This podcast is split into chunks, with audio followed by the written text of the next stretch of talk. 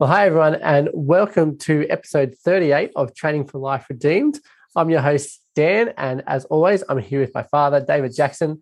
And today we are starting, well, last week we did an introduction to Joshua. This week we're actually starting the book of Joshua. We're looking at Joshua chapter 1 through to the end of chapter 4.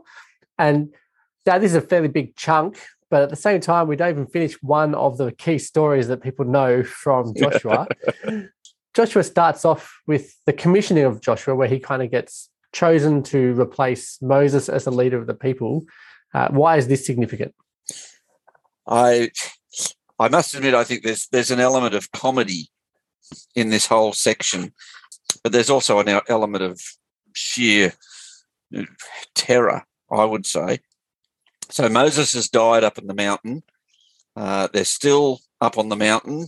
With all the people of Israel, they're up on the plains of Moab. And Moses hands the baton to Joshua and says, here you go, sport. And then God has this big speech to him. And some of this stuff is like those sort of Bible memory verses you put up on the wall. Yeah, be strong and courageous. Yeah, be strong and courageous. I have fond memories of a big brother saying to his little brother, be tough. We won't mention names, but that's it. Was interesting when I was reading through this in Hebrew. I got a bit of a surprise. Verse 7: I've always heard the words "only be strong, very courageous." But that word for "be strong" is the word that's used for "I will harden Pharaoh's heart." So it's actually "I want you to harden up," and you harden yourself up because you're going to have a hard time, and then have some courage because I'm going to invite you to go and invade a country and drive out who knows how many kings and how many armies, and it's going to be bloody, and you're about to go to war, sunshine. Oh, and by the way, Joshua is 80 years old. God likes to choose them when they're old. No excuses. You've still got plenty of years left, Dad. Lots to achieve. Oh, he lived for another 30. We live in hope. But this idea of, you're 80 years old, you've spent 40 years leading Israel through the wilderness, they've whinged and grizzled and rebelled and been a pain in the backside all the way through, and now God's going to turn around and say, okay, we've come to the highlight of your career, Joshua. Toughen yourself up, have some courage, let's go. Oh, and by the way, do it by the book. So you get this beautiful thing. This comforts me enormously. Do according to all of the Torah, all the instruction that Moses, my servant, commanded you, and don't deviate left or right. This book of the Torah will not depart from your mouth. You've got to mumble on it, meditate on it, think on it day and night. Pay careful. He's going over and over this thing, isn't he? But it means that he's actually got in his hand, at the point where Moses dies, the 5 books of Moses. And I think that speaks louder about the authenticity of our Bible. But there he is. You're going to do the invasion by the book. Well, he then sends in some spies to go and check out Jericho, which is our kind of first major city as you cross the Jordan, moving east to west. Yep. Yeah? So he's going to cross the Jordan, send some spies in to have a look at this city, the first kind of fort that's there. And they're going to encounter Rahab. Rahab's going to rescue them and protect them for a bit and lie on their behalf and get them out of the city. And there's a point in here where Rahab talks about everyone being fearful of Israel and their God. So is this where we should be focused, or is there something else in the story that's important? Rahab has really got to be the star of the first half of Joshua, hasn't she? I think we talked last week a little bit about, God chooses this woman out of the whole city to make an example of her. And everybody else, she says, everybody's heart is melting. Their spirits are just vaporized. They're terrified. And one of the things that struck me, if you stand on the mound, the tell where the ancient city of Jericho is, you can see, they'd have watched Israel cross the Jordan on dry ground. It's just 2 or 3 kilometres down the road, or 5 kilometres down the road. On a clear day, this would have been, they've heard about Og and Sihon and harem warfare, slaughtering everybody, and they're coming, and we're the first stop on the way in. And they know what the plan is. Everybody's been talking about the fact that Yahweh gave this people the whole land of Canaan, and we're first, obstacle on the way. You can just imagine the fear that's there. And this lady, with her background, why would she think God would have anything to do with her? I'm not sure whether she was just a regular King's Cross prostitute or whether she was a shrine prostitute selling herself as an act of worship. But, hey, to think that she would even have the remotest possibility of being saved by Yahweh, but that's the desperation. What else have I got to lose? Let's give it a shot. Hide the spies and ask them to save me and my family. And they do. Yeah. And that says a lot to people, I think, because we don't have the courage to go to God and say, I'm a sinner, I'm a mess, I need to be forgiven, I'm guilty. We avoid that like the plague because we don't see what's coming in terms of judgment, and we don't see the face of God looking at our sin, and we don't see the cross. This lady, there was nobody at the gate. It struck me, there's nobody evangelising Jericho.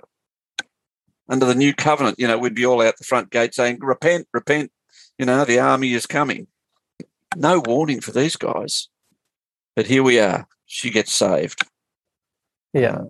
And I think it's also important to notice that the spies who go in make the promise that she will be rescued and will join the people. Like, they've got that authority. And they do something remarkable. If anybody touches your family, you can take my life. They guarantee her safety with their life. That's a commitment. Okay. So the spies come back. Everything's good. It's not like last time. They're keen to go. They now have to cross the Jordan River, which is currently in flood mode, I think, pretty sure, at the time of the crossing. Yeah, God doesn't muck about, does he? We're going to do a dry crossing of a river. Oh, that would be just boring. Let's do it in flood season. and in case you missed the point, this is God at work. Yeah, and I think it's an amazing story with the guys carrying the ark, putting a foot in the water, and then the water stops. And when I was in Jerusalem, in Israel, and they were talking about this, they talked about actually the stepping into the water wasn't like they were walking in on shallow. It was kind of like jumping into the deep. Do you trust me? Take a step. I think of Indiana Jones, And also like just flood stage, the waters aren't still. They're not, you're not looking at this beautiful kind of lake that you're going to walk across. It's a rushing, thick, deep river that they've got to step into. Yeah, and that's scary. We went out to the Nepean River a while back and took photos of the Nepean in flood, and it's about the same size as what you would see in Nepean at Penrith. So that would be a pretty scary thing to do, and to have it just stop dead and you walk out on dry ground carrying that box on your shoulders. Wouldn't you just be looking around going, okay, how far out of here do I have to go? Yeah, and it's very much a replica of the crossing of the Red Sea as they left Egypt. Yes. And like they left one land and now they're entering into the other one. They're almost baptisms, like it's kind of symbolic in that kind of sense as well. Yep, you have that whole concept. You have two water barriers that you cross. One is to get out of Satan's kingdom, and the other one's to get into God's kingdom. And between those two water barriers is the wilderness. And so, the African American slave gangs used to sing, "Michael, row the boat ashore." I've got a home on the other side of Jordan. All those sort of pictures. They got the connection. This is a picture of us coming home. Yeah, coming home to new creation. Very exciting stuff. Okay, so then they pick up a whole bunch of rocks and make piles. Yep. What's the point of the piles? Is it just a memory, or is it more significant than that? I like this kind of stuff, I must admit. You pick 12 tribes, one man from each tribe, pick up a rock, bring it over to the other side, Then you go back and you pick up another 12 rocks and you pile them up where the priests are standing holding the ark while everybody crosses. And once you've got that pile all organised, you skedaddle across. Then the priests can come across and bring the ark out of the water, and then the floods come back. And you've got this little post of big rocks in the middle of the river saying, that's where they stood. And you take the other 12 rocks and you carry them up to Gilgal where you're going to camp, and you make a little mound of rocks up there. And Joshua's point is, okay, you guys are going to remember today. You were here, you saw it. You're going to go and settle, have your farms, bring your kids down here for a picnic.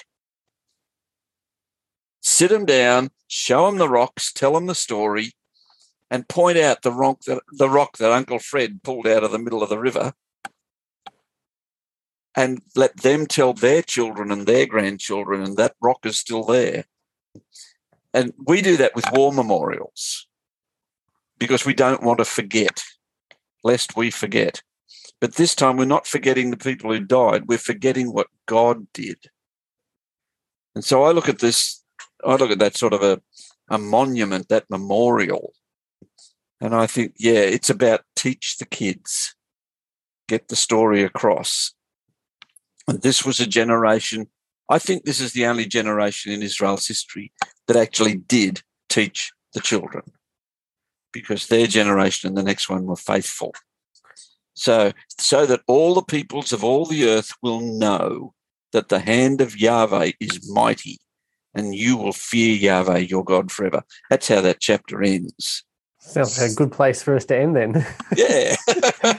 Well, if you enjoyed this episode, please make sure that you subscribe and come back to listen next week. If you particularly enjoyed this one, please leave us a review. We would love to hear from you.